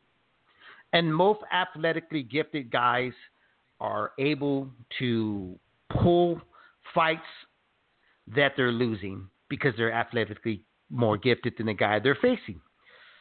Uh, Leo Santa Cruz to me has shown two sides of him. Uh, at one time, we looked at him as a value uh, value puncher, a one trick pony. Gets him Carl Frampton. Carl Frampton fought him at his own game and beat him. Mm-hmm. That Leo and his father decided to go back to the drawing board and show the world that there's more tricks up our sleeve than just the Valiant puncher. You saw that he was able to jab and keep the fight in the outside, which confused Carl Frampton because he was training for the same pony that he had just raced. So when it comes to Tank Davis, you know what we're going to get. Whereas when I look at Leo, he is a smaller guy, and physically, Tank is a bigger guy with a more skill set because he has shown that, and he's shown he's got power. What he has shown most, though, recently, is his lack of discipline. That seems to be his, you know, Achilles. Whereas Leo has always been consistent. You know, the only consistency that we didn't see from Leo for some time was him not fighting. And you remember that a lot of us were like, when is this guy going to fight? When is he going to fight? You know, but other than that, when he comes and fights, he fights the same way. I think that that what Leo can do is go out there, be a valiant puncher, and if that doesn't work because because he gets punk, hit by a bigger guy, more athletic and faster guy, I think Leo can switch it up. I think him and his father is a great duel, great team. I think they're smart enough to go back and go, okay, let's go to Plan B. To me, it's really up to what Tank decides to do whether he's in shape or out of shape, I think he's going to have his hands full against Leo Santa Cruz. It's a very interesting fight. I I'm actually looking forward to this fight. I'm with uh, D Style when I you know cringe. I cringe when I hear that people are saying he's washed up, he's done, he's over with. Um, I think this guy's still I got a lot I left. definitely don't think he. I definitely don't think any of that is true. Right. Um, you know, but I also, but I I'm also always going to see him as the guy that avoided fighting Rigo when they were in the same division. same and- division. I agree with you. Yes. And that and that was that was 102 20, that was a hun- 122 pounds, which is a I keep saying this uh, a totally different uh, ball game, you know. Um, and I could Right. be biased too because you know I'll be the first to admit I, I I don't have any stake in this. I mean, it's not like I'm a big fan of either guy on a personal level. I'm looking forward to a good fight, but I don't really think Tank Davis has fought very high level competition uh, consistently. But I was there live when he beat Jose Pedraza, and Jose Pedraza is a guy I have a, quite a bit of respect for, and Right. he he you saw what happened to Jose Pedraza, when he's on his A game, yeah. When he's on his A and game. that, that's the only I, I remember it vividly. I saw that live at the Barclays. But do you Um, think Pedraza is smarter? Is he smarter fighter than Luis uh, than Leo Santa Cruz? Let me ask you guys that. What is that? Do you think Pedraza is a smarter fighter than Leo Santa Cruz? No, Amilcar? I don't think so. Uh, no, I don't. I don't think so. And I think Santa Cruz is is very, very skilled and applies pressure very, very effectively.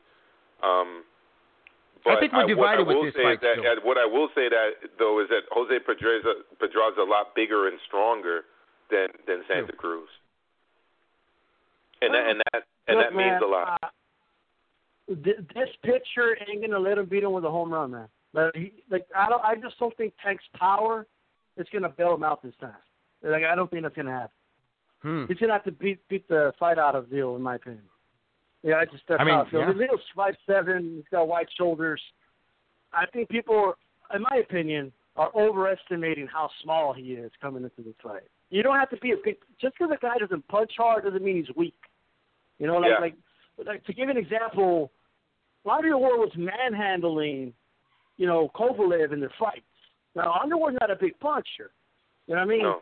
But you could tell he was stronger in there in the clinch. I'm not saying he's stronger than Tank, but I, I wouldn't overestimate how how small of a guy Leo is. That's that's how I feel about it.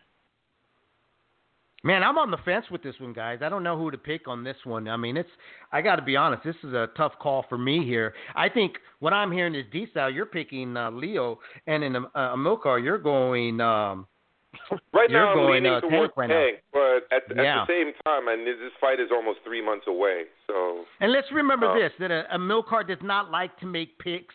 He likes to wait for the weigh-ins, guys. We're forcing this. Yeah, We're putting fine. them in a very awkward position at this moment. I have no. Let's be honest. I have no idea what the hell Tank Davis has been doing during during the pandemic. Right. You know, we saw what he was doing between fights when there was no pandemic. I mean, I don't know what Right. he's been doing. I don't know if he's been training or or or whatnot. And you know what? Um, Hmm.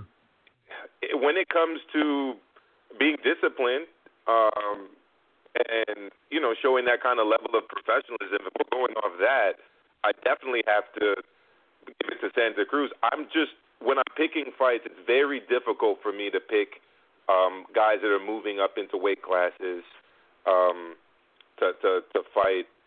Um, you know, in right. in right. in new divisions. It's it's very rare that I that I do that, and for me to do that with with Santa Cruz would I I definitely have to see something that I haven't seen um, necessarily just yet. But look, I at the same time I would not be comfortable um, necessarily backing a guy like Tank just because of everything he's shown us in his past fights in terms of his Absolutely. dedication to the sport. You, you yeah, no, I, I agree with you here, and I think we're all on the same page right now. Um, I think the third fight that we see on this schedule, man, that is really the one standout here is happening two weeks from now on August 15. David Benavidez, man, is 100, the 168 should be king, uh, stepping back into the ring, who he was uh, going to fight before the whole COVID 19, uh, you know, came down and said, nope, let's put everything in a hold against Roamer Alexis Angulo. You know, no, not for nothing. Not a lot of folks know who, uh, who Alexis Angulo is here. But let me ask you guys, uh, Amilcar, is this a fight to look forward to, or is this just a, you know, keep busy type of deal fight for David Benavidez? you know, it it it always it it usually happens. You know, you look at a guy coming out of Colombia with like a very big record, a very good record, um, and you think, wow, what what is this guy capable of, and what have I missed? But when you look at uh, Roamer Angulo, I mean, he is advanced in age. He's 36.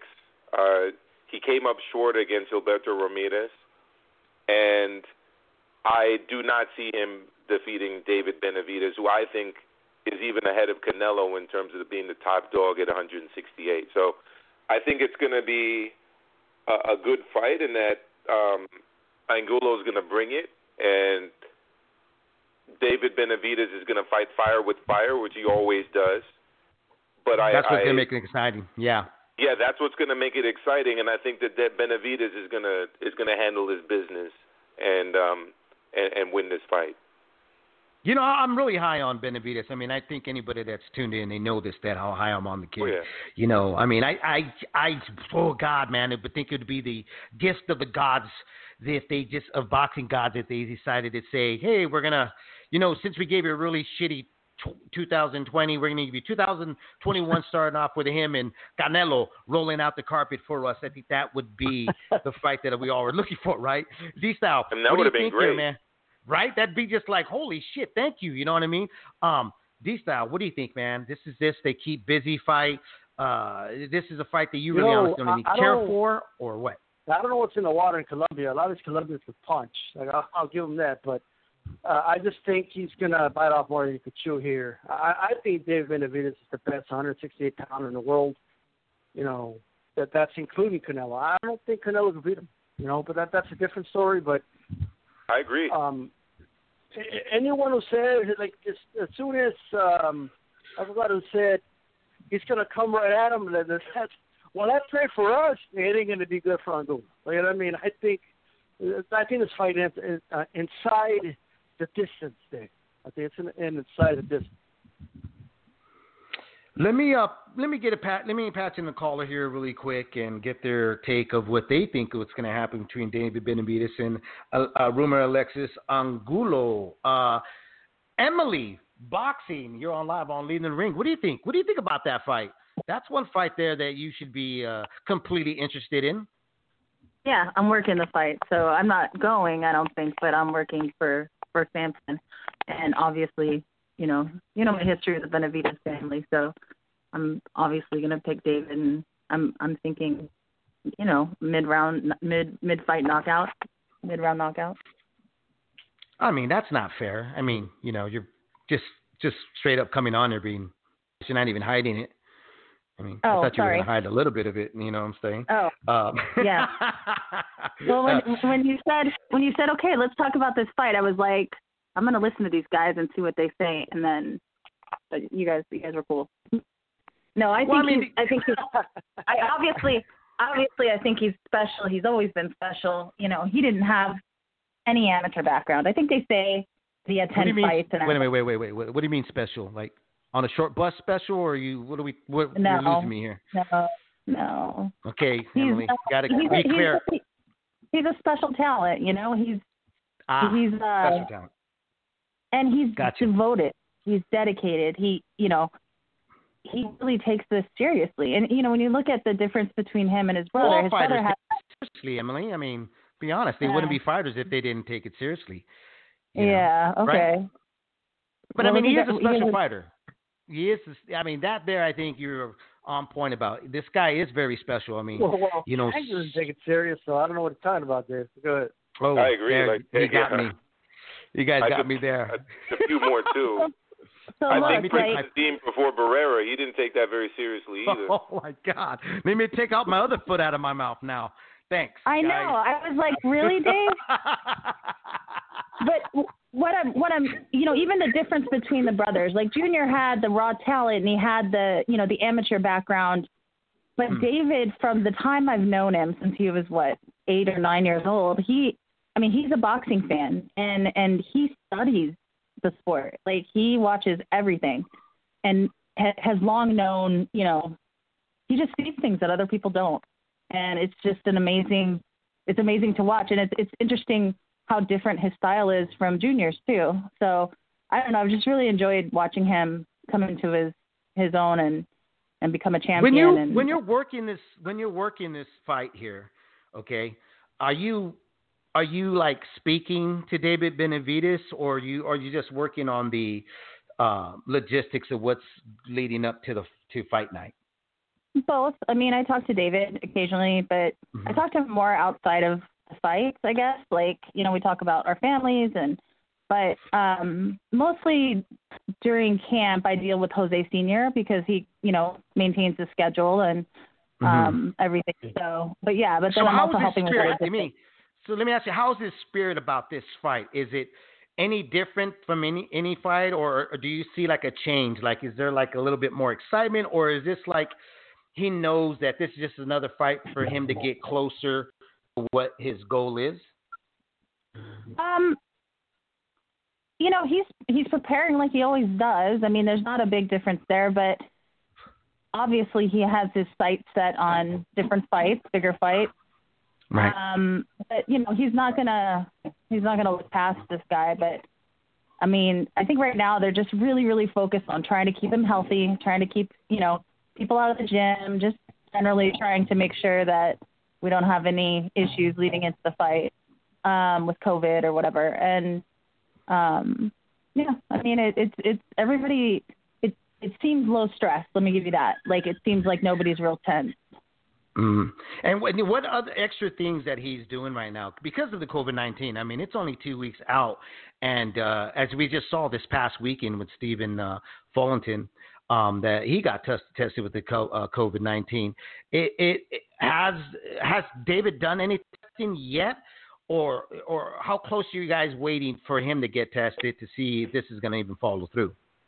I don't think he's he's been tested. He certainly doesn't have any any symptoms. There's nobody around him that's tested positive. Um, he's they're being very careful. They're not letting anyone into the gym. They're um, you know his training partners are static. They don't change. The sparring partners don't change, and everybody's on a very strict, you know, protocol of hand washing and mask wearing and all of that. I think they're even wearing N95 masks, which will prevent them from, you know, in, inhaling the virus. So I've seen Jose wearing one of those, um, and David. So I, I think they're just being really careful. That's good. That's good to hear. Now, I don't know if the other, if the guys have any questions for you here, but just really quick, because I know Milcar was planning to bet his house on this fight. What round did you say that David Benavidez was going to win? Six. Ooh, six. There you go, Milcar. Put it down. And guys, you have any you questions have to, for Emily?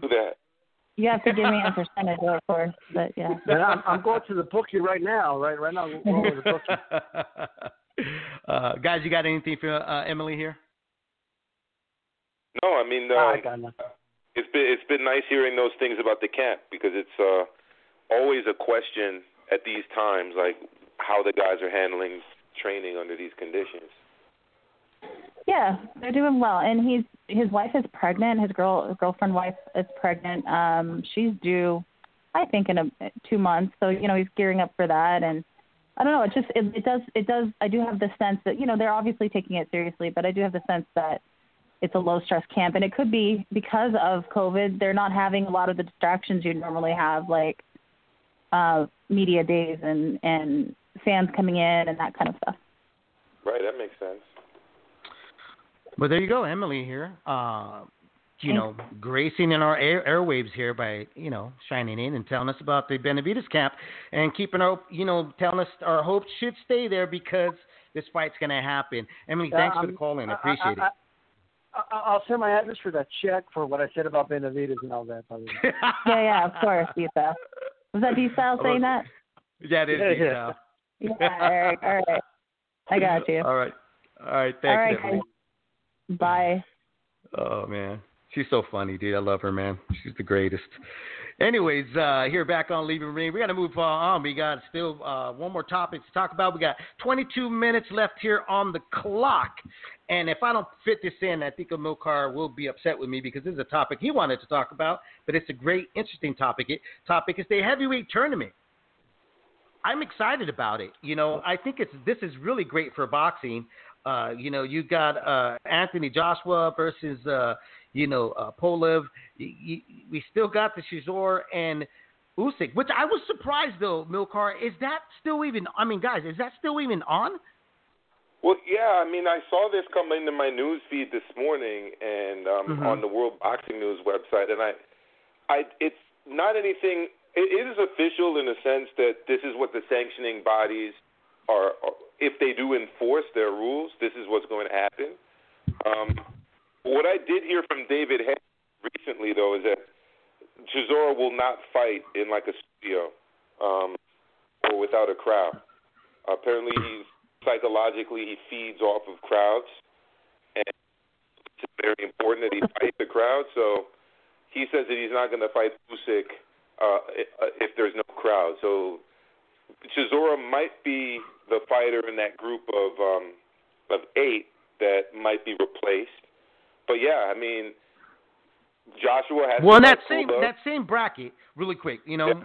within that bracket, you you have Tyson Fury and Deontay Wilder, th- number three, the trilogy. right in their rematch. And then- yep. In the, yep, and then you got uh, Dillian Whyte uh, with uh, Povetkin. That's still Yep, which is uh, happening this month, Yep, I believe. It's Yep. happening this month. So there hasn't been any changes there. Now, Nope. you know, from left to right, you know, from the right side, from WBC, uh, if whoever wins the third match, the rubber match, will automatically fight. face the winner, The winner of of Beckett and Whyte. Whyte, exactly. And then going to the left uh, bracket, the winner between uh, Joshua and and and and Pulev would have to face the winner of Usyk and Shizor. And then they yeah, will well, eventually. Usyk, Usyk has that fight. He's chosen to fight Chisora. So yeah. No, I'm saying the winner of Chisora and, and, and, and Usyk would have to fight the winner of Joshua and Pulev. Yes, because the WBO would enforce their mandatory, Right. and yes. Anthony Joshua would have to defend the WBO title.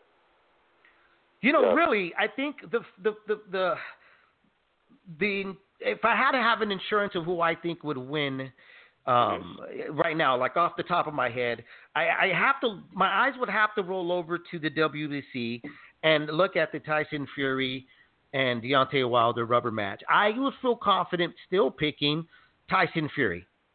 I, I think that that the Deontay Wilder um, has got a lot on his plate, man. You know, um, D style. What do you think, man? Do you think that's the easiest one, the easiest picking there of prediction wise of saying, yeah, I'm confident I, that this person would win. I, I got no, Tyson Fury in this one. Uh, mm-hmm. I, I am. I understand why people are. Don't get me wrong. I understand why you're confident about it, but when you look at it, you know, when you look at the fight frame by frame, the way it, it happened, you know, let's not forget the first fight did happen, and, and he dropped Fury twice. That's how Fury uh, boxed him and should have won a decision, but that let me know that Wilder could hurt him. Like I know that's possible, you know. Right.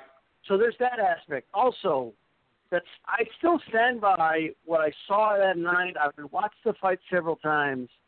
I think that shot, which is perfectly legal. I'm not arguing it's illegal or anything. There's people saying that, but you know, he got hit you know, in the back of the ear, and that's kind of similar to how like Roy Jones. We're talking about a murder, how he got hit by Danny Green. Only Roy Jones went out, and and Wilder stayed on his feet, and I do wonder. I mean, he was still fighting for about five rounds off balance. And Fury couldn't yeah. get him out of there. It's very un- unlikely he's going to catch him like that early again. So I still feel even if Fury wins, it's not going to be as easy as the second the second fight, unless there's some psychological issues going on, which can yeah. happen. But but there's that also.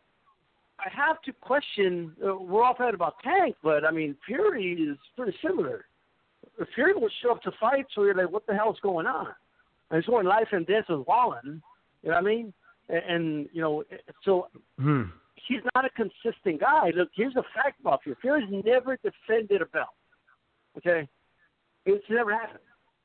Every time he wins a belt, he vacates it or he leaves. Oh, It that's happens. yeah. What about right. the lineal championship? He defended that. yeah. Okay. I guess he did. You know, uh, I guess he did. I mean, there was there was Pete, Belt, there was but- Pianeta, there was Sefer Seferi, there was uh Yeah. Tom Schwarz. I mean, he's made multiple defenses of the lineal championship. Well, if you count that, then you got me right. But you know, at the end of the day, man, he um he's not a consistent guy. You know, and when you think about it, like the Fury fight, he was supposed to give him an immediate rematch, and then it never happened. And and I Yeah. just feel like. Can Fury get focused like that again? Like, can he do it back to back? I don't really remember him doing it. So I think what's not interesting too, guys, is that, and it's a great point, these style. If the governing bodies enforce these mandatories, right, Mm. everyone would have to win three fights to become undisputed champion, right? So, and, and that's that's no small order because, as you said with the brackets, David, Fury would have to beat Wilder, and then he'd have to fight the winner of Povetkin and Whyte, which honestly at this point I think would be Dillian Whyte, and then he'd have to fight whoever comes out about out of the other side. Um, and you know that will likely be Anthony Joshua. What do, what do you think, Yeah. David? You you also Can't see see- Joshua coming out of the other side, no? I, I, Actually, you don't.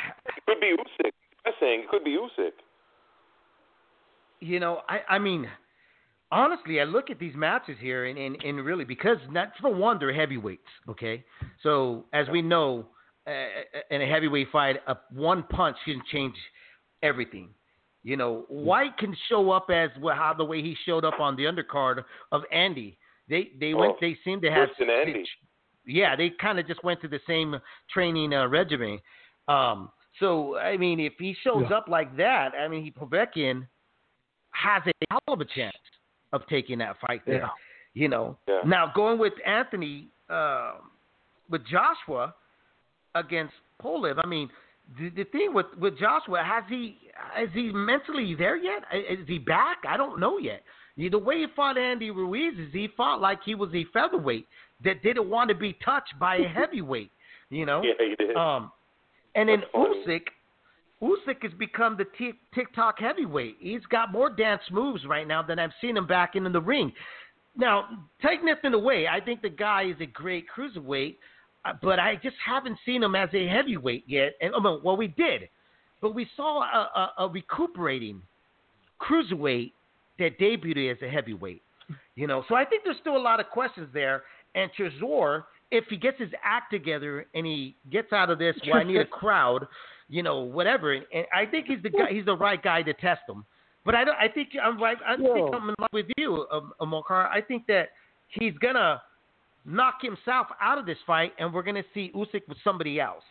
And I, I think Yeah, but- automatically Usyk's gonna be the challenger for the for the IBO and IBF uh, and, and WBO WA to to Anthony Joshua or Pulev. What, what, what's what do you th- what do you think, Diesel? Why are you laughing in the background? What you got? Look, look, I, I just, I'm just trying to figure it out. I mean, we ha- we've been in this pandemic since March, right?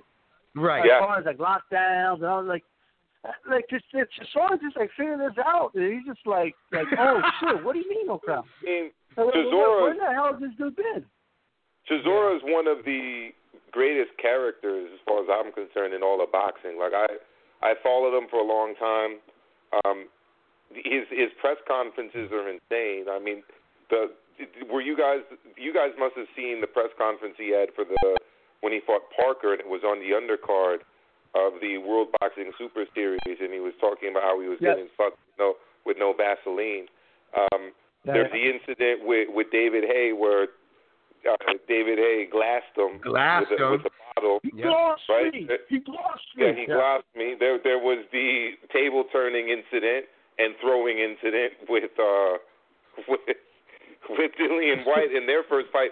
By the way, two of the greatest heavyweight fights I've seen recently, by the way, uh, were between Whyte and Chisora. And um then of course there was the the Sky Sports roundtable thing where, you know, they're face to face and they were asking each other who's the donkey now. I mean, I,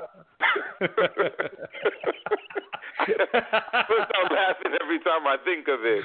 Who's the donkey now? Um, I mean, he's just he's just a character. Uh, and yeah, he said that he's he's not going to fight unless there's a crowd. So, I mean, it, it's I guess he's not going to fight because there's not going to be a crowd. So who know who knows if um. If, I just want to know if he did he say that when he was. I, I just I wonder if he said that shirtless in boxers eating waffles. I'm not doing it, mate. I'm not fighting unless there's a crowd. Yeah. And You know? David Haye, who's his manager, is like, look, he's stubborn. If he says something, it's hard to change his mind, kind of thing.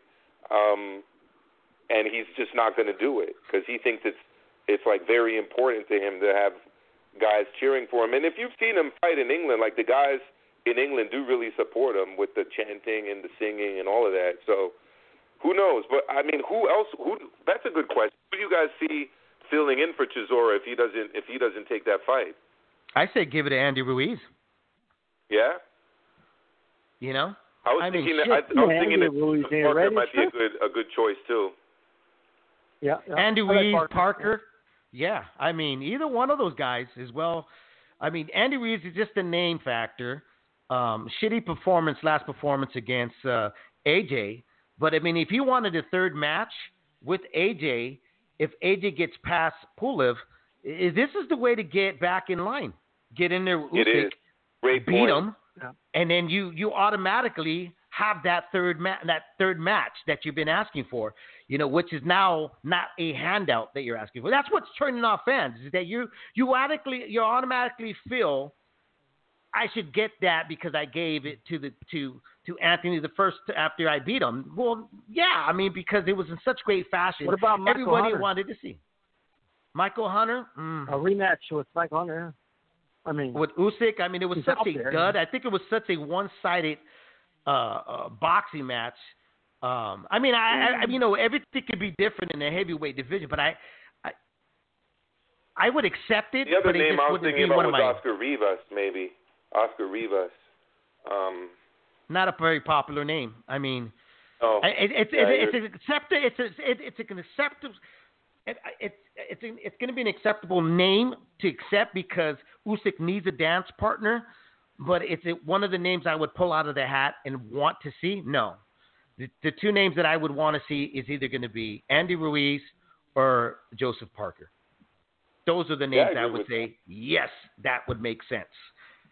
Because even Parker gave uh, Anthony Joshua a hell of a fight. And and the ref and the ref was in a lot of Oh, in, in, in, in a lot of ways in that middle in the middle of that fight that didn't allow Parker to do a lot of stuff that he could have done in that fight. So there is unfinished yeah, finished I- business for i.e. both guys. infighting. Yep. Absolutely. I, I think this whole the whole bracket is is really good. It's uh the only one that's still questionable up in the air is the one we're talking about is which is Usyk and Chisora. But the other guys, I think, is the COVID nineteen uh, doesn't interrupt it. We got some good heavyweight fights here, guys. Here, um, hey, we're up to the end of our show here, um, guys. It, again, everybody, thanks for tuning in. Make sure you tune in this Wednesday.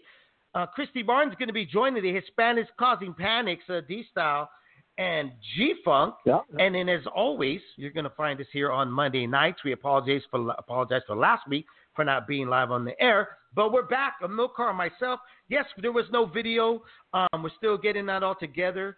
And uh, you know, speaking of Kenny, and uh, we're wishing everybody to be safe out there. Don't drink and drive, please, because you will spill your beer. Fellas, it was fun talking boxing here on Leaving the Ring. Till next week. Thanks, Dave. Peace. Thanks, D-Style.